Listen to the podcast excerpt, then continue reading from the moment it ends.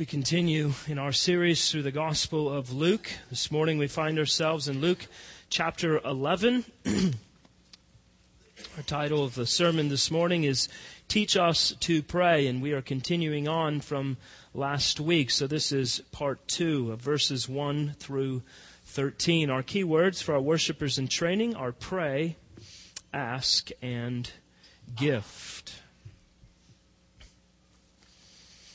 Now, as I was considering this passage, I remembered in Romans chapter twelve, the Apostle Paul begins to work through a series of exhortations given to Christians in light of what he has explained to them about their previously fallen state and their subsequent justification in Jesus Christ.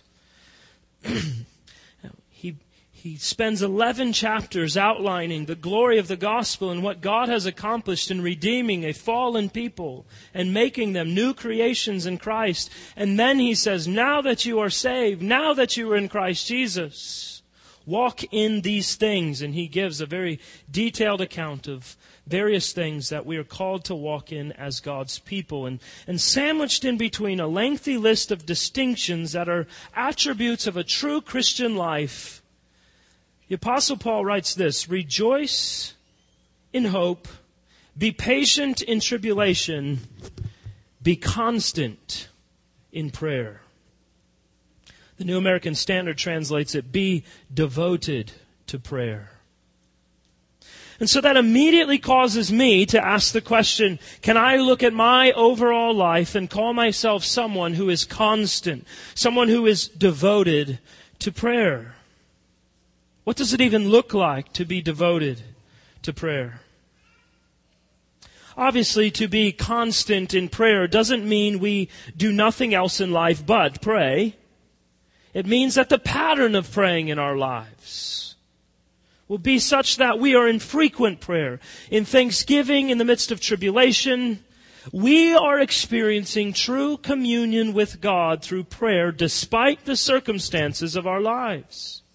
We are laboring diligently to bring before God all that is in our hearts, that we might rest all the more in Him.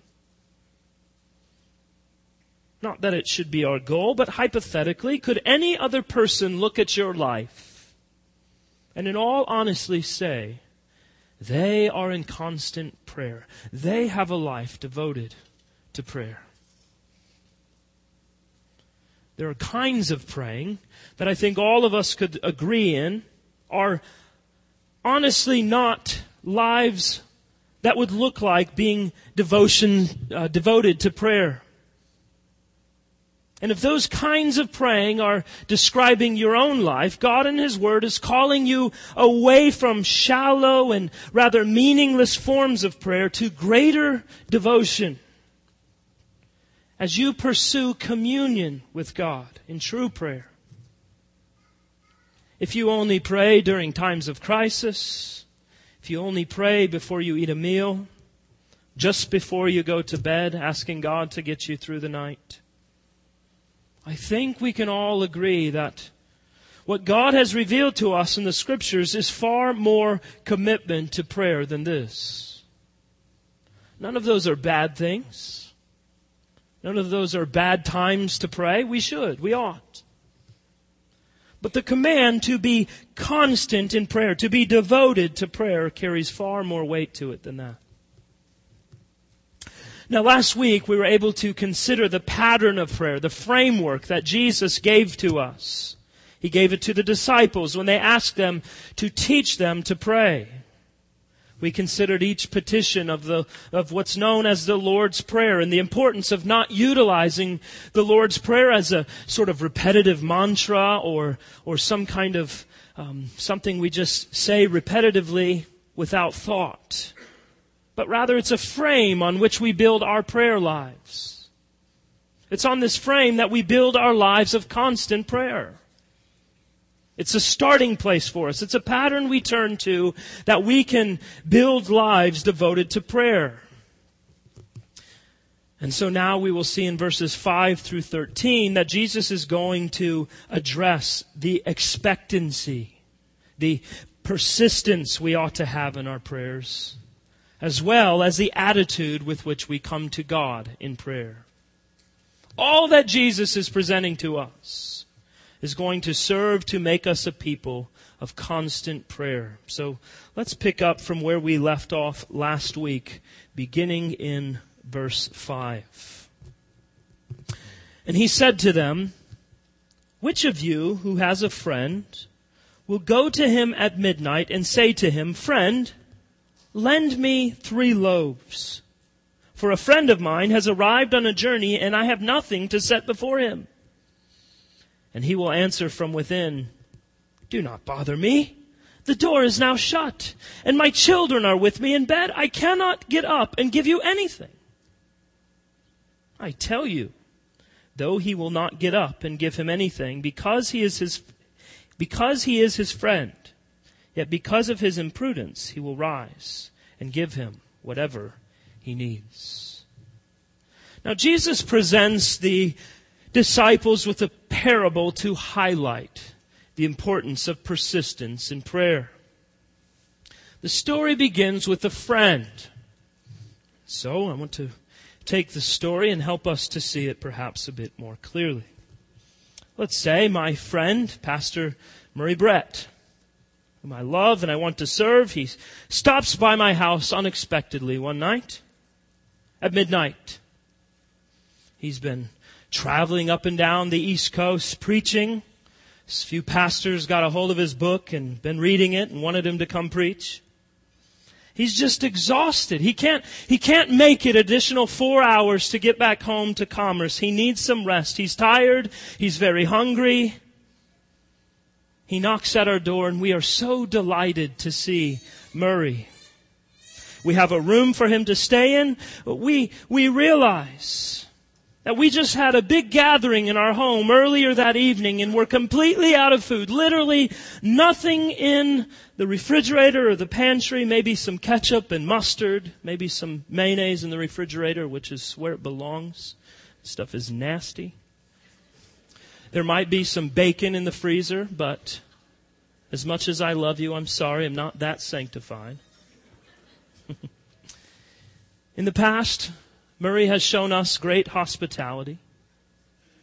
We want to return the favor while he's exhausted and famished. So I think, you know, Russ is an elder. He has a great job at Gulfstream. I know he has food in his pantry for me to give Murray. So I get in the car, I drive over to the Jenkins residence and start ringing the doorbell. Heather's in a comatose state of sleep. Russ is sawing logs. The kids have been passed out for hours, and I am just ringing the door. In between rings, I'm knocking on the door. "Russ! Russ, come to the door. I need some food." And eventually he runs and he looks out the kitchen window and he says, "Man, it's almost one o'clock in the morning. The kids are sleeping. We're all exhausted. I have to go to work tomorrow. I don't care who's at your house. I'm not opening the door. Call me in the morning or go ask someone else." But I'm a pretty shameless guy, so I keep knocking. "I'm not going away until you give me some food. Murray is our brother. We need to take care of him." Soon the neighbors are turning on their lights because they've been awoken, and Russ gets so aggravated with me and his persist- in my persistence that he opens the door, he throws me a bag of chips and a pack of hot dogs and sends me on my way. It's a crazy story, I know. We all know that Russ would open his door and probably make a full meal for me to bring back to Murray. But this is a story that Jesus told. And as crazy as it is to us, it would be all the more outrageous to Jesus' hearers. Notice in verse five, he doesn't just ask for some bread. He asks for three loaves of bread to feed one man. See, ancient Palestinians had a huge commitment to hospitality. So, in his words, to have nothing to set before him was a very big deal. It was a problem. It needed an immediate fix. And one of the key words in this whole parable is in verse eight. Because of his imprudence, He will rise and give him whatever he needs. Another way to state it is because of his persistence or because of his shamelessness, the man will rise and give to the one who knocks whatever he needs. Now, the idea of shamelessness or imprudence, it doesn't always seem to come in a good way. But if one's cause is appropriate, then a shameless insistence is a good thing. So here, in the light of a commitment within Palestinian culture to hospitality, the imprudence of this man is noteworthy. It's admirable. It was good. It was excellent. It was loving. We would, of course, expect a guy like Russ to get out of bed and meet the needs of his next-door neighbor or a visitor from out of town. But Jesus is saying, even if he won't do it, surely he will get up eventually because of your persistent knocking. So Jesus uses this odd story to make his point about prayer. Let's continue reading in verse nine. "And I tell you, ask, and it will be given to you. Seek, and you will find. Knock, and it will be opened to you. For everyone who asks receives, the one who seeks finds, and to the one who knocks it will be opened." When we pray, here's the key point of Jesus' parable. When we pray, we are to pray with persistence, not casually. We are to pray with regularity. And this is really a very encouraging statement on prayer from the Lord himself. James writes in James chapter four and verse two, "You do not have." Why? Because you do not ask. In the words of R C Sproul, "Consider the riches we have lost from our Father's house because we have simply failed to ask for them." You know, as I think about the task of prayer, I can easily convince myself that it's ultimately unnecessary, because despite my own prayerlessness in life from time to time, the Lord is still incredibly gracious, abounding in steadfast love and faithfulness. But you see, what we have here from the Lord is this affirmation that our prayerlessness really does affect us, and it really does affect the outcome of our circumstances. It's really easy for all of us to look at our busy lives, our checklists, our to-do items, and say what I hear so very often from Christian people: "I just don't have time to pray." Brothers and sisters, I want to plead with all of us, myself included, to consider the fact of what Jesus is telling us. We don't have time not to pray. There's a book with a title I love. I'm not going to tell you who wrote it because I don't commend him as a faithful Bible teacher. But the title of this book is "Too Busy Not to Pray." What a fantastic statement. It's true. What I seek to accomplish on my own over hours and days and weeks are things that through prayer God would accomplish through me in ways I never imagined, if only I would humble myself in prayer. God acts when we pray. It's the means He has ordained for our good, that we would constantly be reminded that everything is derived from Him. Prayer is an act that constantly brings us to the end of ourselves and brings us before the Lord. It is a most humbling act. And God can do more in ten seconds than we can do in ten years. We're too busy not to pray. We need the Lord and all of His provision that He freely gives as we ask.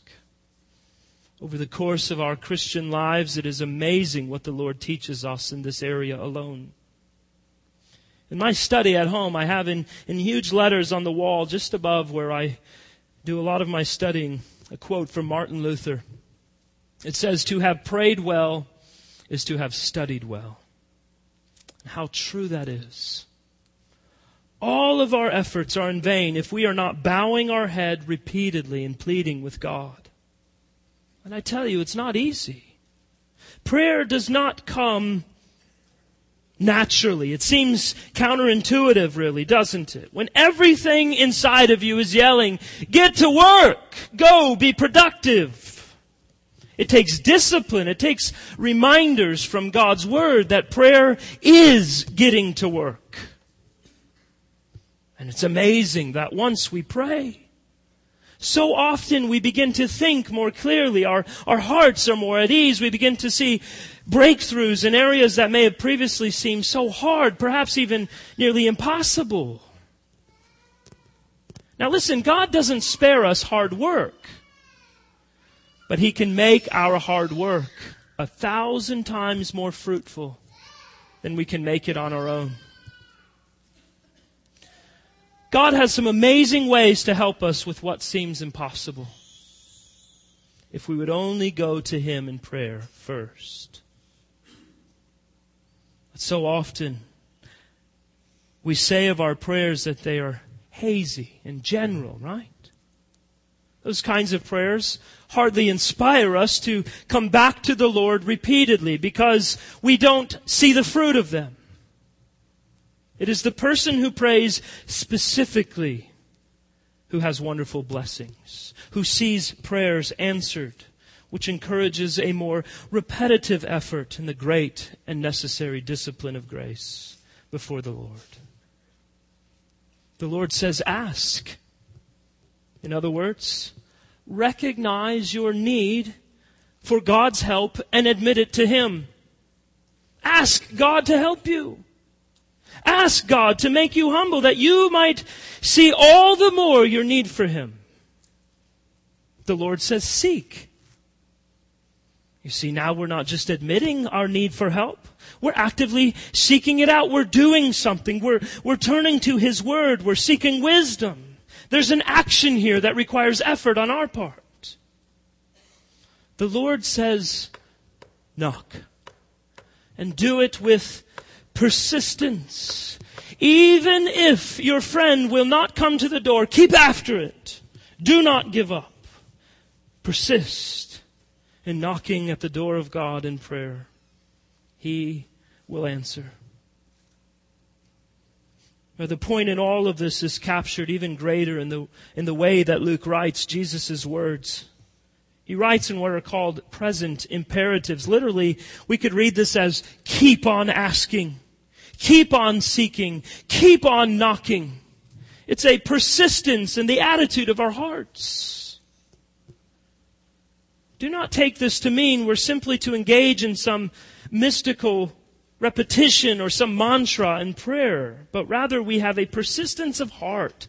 Uh, we continue to go back to the absolute, undeniable reality that God is sovereign over all things. And my trust needs to be constantly bound up in Him alone. What seems clear is that if we do not persist in praying for certain things, perhaps those things are not all that important to us, or we simply, perhaps more devastatingly, do not persist in prayer because we do not actually believe that those things are in the hands of the Lord. Our persistence is an indication of the confidence that our souls have in the promises of God. He says, ask and it will be given. Seek and you will find. Knock and the door will be opened to you. Asking, seeking, and knocking. In other words, being persistent in prayer is an indication that you trust God. You trust that He will answer your prayer according to His will in His timing. So you see, prayer is not about works. It's about faith. It's about trust. It's not about ritual. It's about reliance upon the God who does all things, and He does all things well. There's something else about our persistence that's worth highlighting. If you've ever prayed for anything for any length of time, you realize that God certainly does answer our prayers, but it's not always in the ways that we anticipate or desire, is it?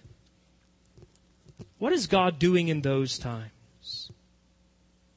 You see, prayer is not about convincing God to do what we want Him to do. It's not as though He's saying no, and eventually through our persistence we're going to wear Him down to the point of saying, fine, I'll go ahead and do it. Just leave me alone. No, our persistence in prayer is about being conformed more and more into a people who, like Jesus, can go to the Father and say, Lord, here's what I desire. As I look to your Word, I see that what I'm asking is not wrong or opposed to the Scriptures. But Lord, I want your will to be done, not mine. For I know that your will is far greater than anything I could hope or imagine. So whatever the outcome of my prayer is, will you help me to trust you? Will you humble me to submit myself to you? Will you humble me to submit myself to your will, that you might be glorified through the circumstances of my life now and in the future? That is biblical prayer in accordance with the pattern that Jesus has given to us in the Lord's Prayer.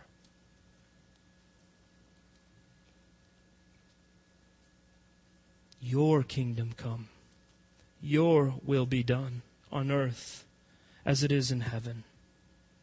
This is the kind of prayer that sees results. This is the way that Jesus Himself prayed and taught us to pray. The writer of Hebrews tells us, in the days of His flesh, Jesus offered up prayers and supplications with loud cries and tears to Him who was able to save Him from death, and He was heard because of His reverence. So you see, this isn't about asking God to give us a new Porsche nine eleven Boxster. And if we just pray long enough and loud enough, He's going to give it to us. God is not a genie in a bottle that's sitting idly by to give you whatever you wish. He's at work in prayer to change us. We're not praying for His benefit. It's for ours, to mold us, to shape us, to conform our hearts to His will, to His will, and, and to make us a people who are constantly humbling ourselves before Him, that He will be glorified in us. By our persistence in prayer, we're experiencing greater communion with God, and we begin more and more and more to rest in God as our portion. Not ourselves, not our perceived abilities. This is why, in large part, prayer is not optional for Christians, but absolutely required. And time and time again, the Scriptures tell us, as we see right here, prayer is an effective tool. It is useful. It works. So we're called to do it.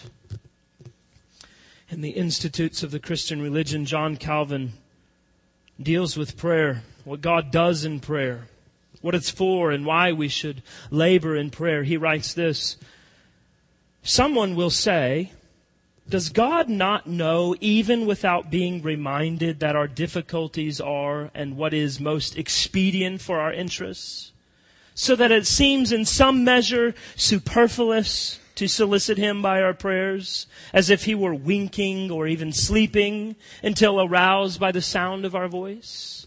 In other words, isn't God sovereign? Does He really need for me to pray to Him? He's not sleeping. He knows our needs. What's the point?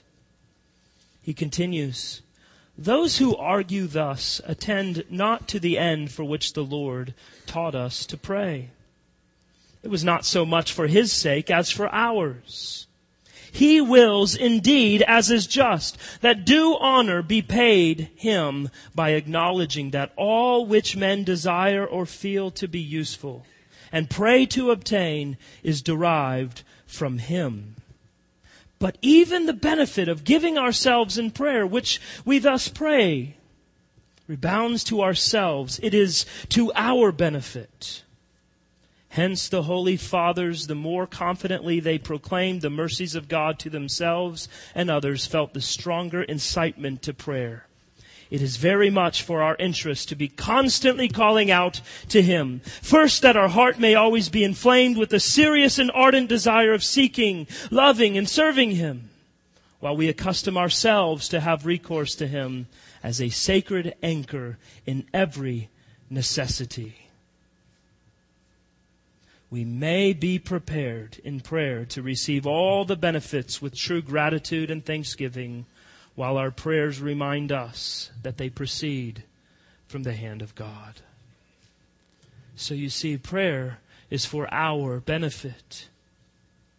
Even in light of the fact that God knows the end from the beginning, it is our privilege to bring the whole of our finite existence into the glory of His infinite presence. Do you realize what you're doing in prayer? You are speaking to the Creator of the universe, the Sustainer of all things. Should we do it lax?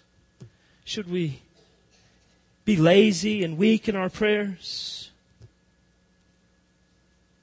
The Lord calls us to ask, and we will receive, to seek, and we will find, and knock, and the door will be open to us. And we will trust the Lord with a stronger anchor of hope, and He will be glorified in us all the more. Jesus goes on to further illustrate His point. He uses the example of earthly children and their fathers, beginning in verse eleven. What father among you, if his son asks for a fish, will instead of a fish give him a serpent? Or if he asks for an egg, will give him a scorpion? If you then, who are evil, know how to give good gifts to your children, how much more will the Heavenly Father give the Holy Spirit to those who ask Him? Jesus ends His teaching on prayer where He began, pleading with our dearest Father. And He uses an example that is a bit of a shocking consideration. A young boy asking his father, "May I have a fish to eat? I'm hungry." "Sure, son." And as the boy trustingly reaches out his hand to receive his meal, instead of a fish, a serpent is placed in his hand. What a disgrace. Or, "Father, can I have an egg to eat?" "Absolutely, son." And when his father is presumably handing him the egg, he notices this is not an egg at all. It's a scorpion. And that scorpion feels threatened, and it uncoils its tail, and it's ready to strike. What kind of father would do such a thing to his son? No father who loves his children would do that. Even those who are evil, even those who are sinful and at enmity with God, would not do such a thing to his own son. Fathers love their children.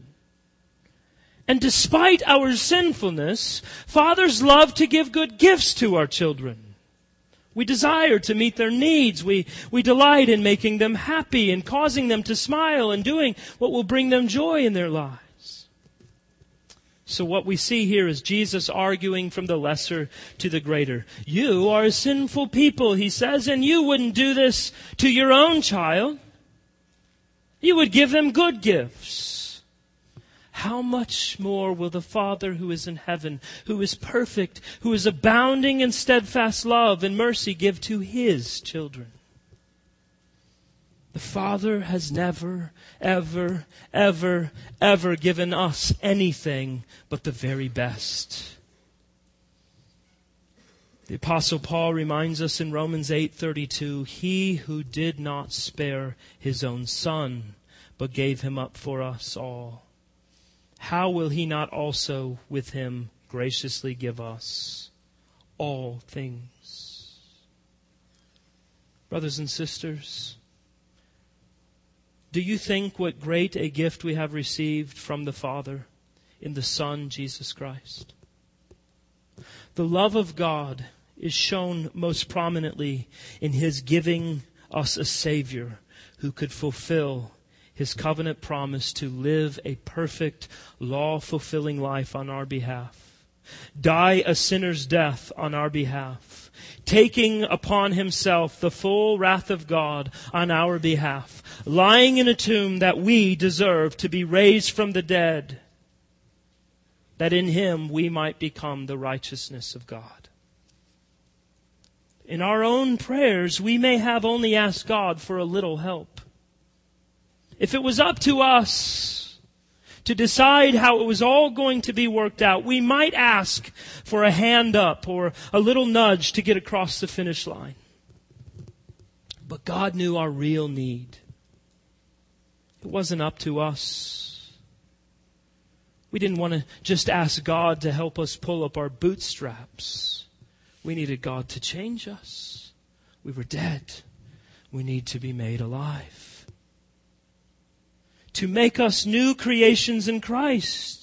That we would have a righteous Savior whose righteousness could be credited to our accounts, that we might have a right standing before the Father. Brothers and sisters, we have no righteousness of our own. We are utterly destroyed apart from Christ. So our Father has given us the greatest gift in giving us His Son, that we would have the assurance of our salvation by grace through faith apart from works of the law. Friend, do you know the Father who is in heaven as the Father who gives good gifts to His children who ask? I want to tell you, as Jesus says in verse thirteen, how much more will the Heavenly Father give the Holy Spirit to those who ask Him? Have you received the Holy Spirit? The Holy Spirit works in the life of a sinner to bring them to repentance for sin and faith in the Lord Jesus Christ. The command of God on your life, on the life of every man, woman, and child to ever live, is to repent of their sin and to believe in the gospel. And I commend to you the God-man, Jesus Christ, your only hope, the only Savior, the only way to everlasting life with God. Will you repent and believe that you too can turn to the Father in prayer and ask Him to give you all the good things that He has stored up to provide for His children? Christian, what a great gift of God to not only save us by the power of His Word in the life and death and burial and resurrection of Jesus Christ, but to also give us the gift of the Holy Spirit in accordance with His Word in Ezekiel thirty-six. I will give you a new heart, and a new spirit I will put within you, and I will remove the heart of stone from your flesh, and give you a heart of flesh. So you see, in all our praying, the greatest gift is the fullness of the Holy Spirit, that we, through continued prayer, might be strengthened and nourished, and led, and encouraged. And Paul reminds us in Romans eight that when we don't know how to pray, the Holy Spirit given to us by the Father pleads for us on our behalf. What a comforting reward, right? Brothers and sisters, we can pray with great confidence in the Lord, knowing that He hears us. Be constant in prayer, asking, seeking, knocking, and expecting that the Father in heaven will give good gifts to you, His precious, His precious child. We can expect that all that God gives us, whether it seems at that moment in time to be good or not, that it truly is. It is best. And it is far greater than anything we could imagine. What a blessed people we are. Amen? Amen. Let's pray together. Father, we thank You for prayer, for this great means of grace that You've given to us, that we can come before You, our Creator, our Sustainer, our Life Giver, our only hope. to be rescued from the bondage of sin and death and damnation. Thank you, O God, that through Jesus Christ you have given us access to you in prayer. That you have told us in your word that we simply need to ask and seek and knock, and that we will receive, that you will change us, that you will make us to see that your will is far greater than our own, that you will humble us, that we are living less and less upon our own self-righteousness and more and more upon the righteousness of Christ that is ours by inheritance in being adopted as sons and daughters of God. Father, help us to be a people who are constant in prayer, according to your word, that we would see, that we would love, that we would delight in, and that we would rest in your will, because we are assured by your word that you work all things, all things, all things together for the good of those who love you and are called according to your purposes. All things are worked together according to your will, which is far greater than ours. Help us, O God, to rest in you and you alone, that we might love, that we might live according to your word for your glory, to the praise of your glorious grace. In Jesus' holy and precious name we pray. Amen.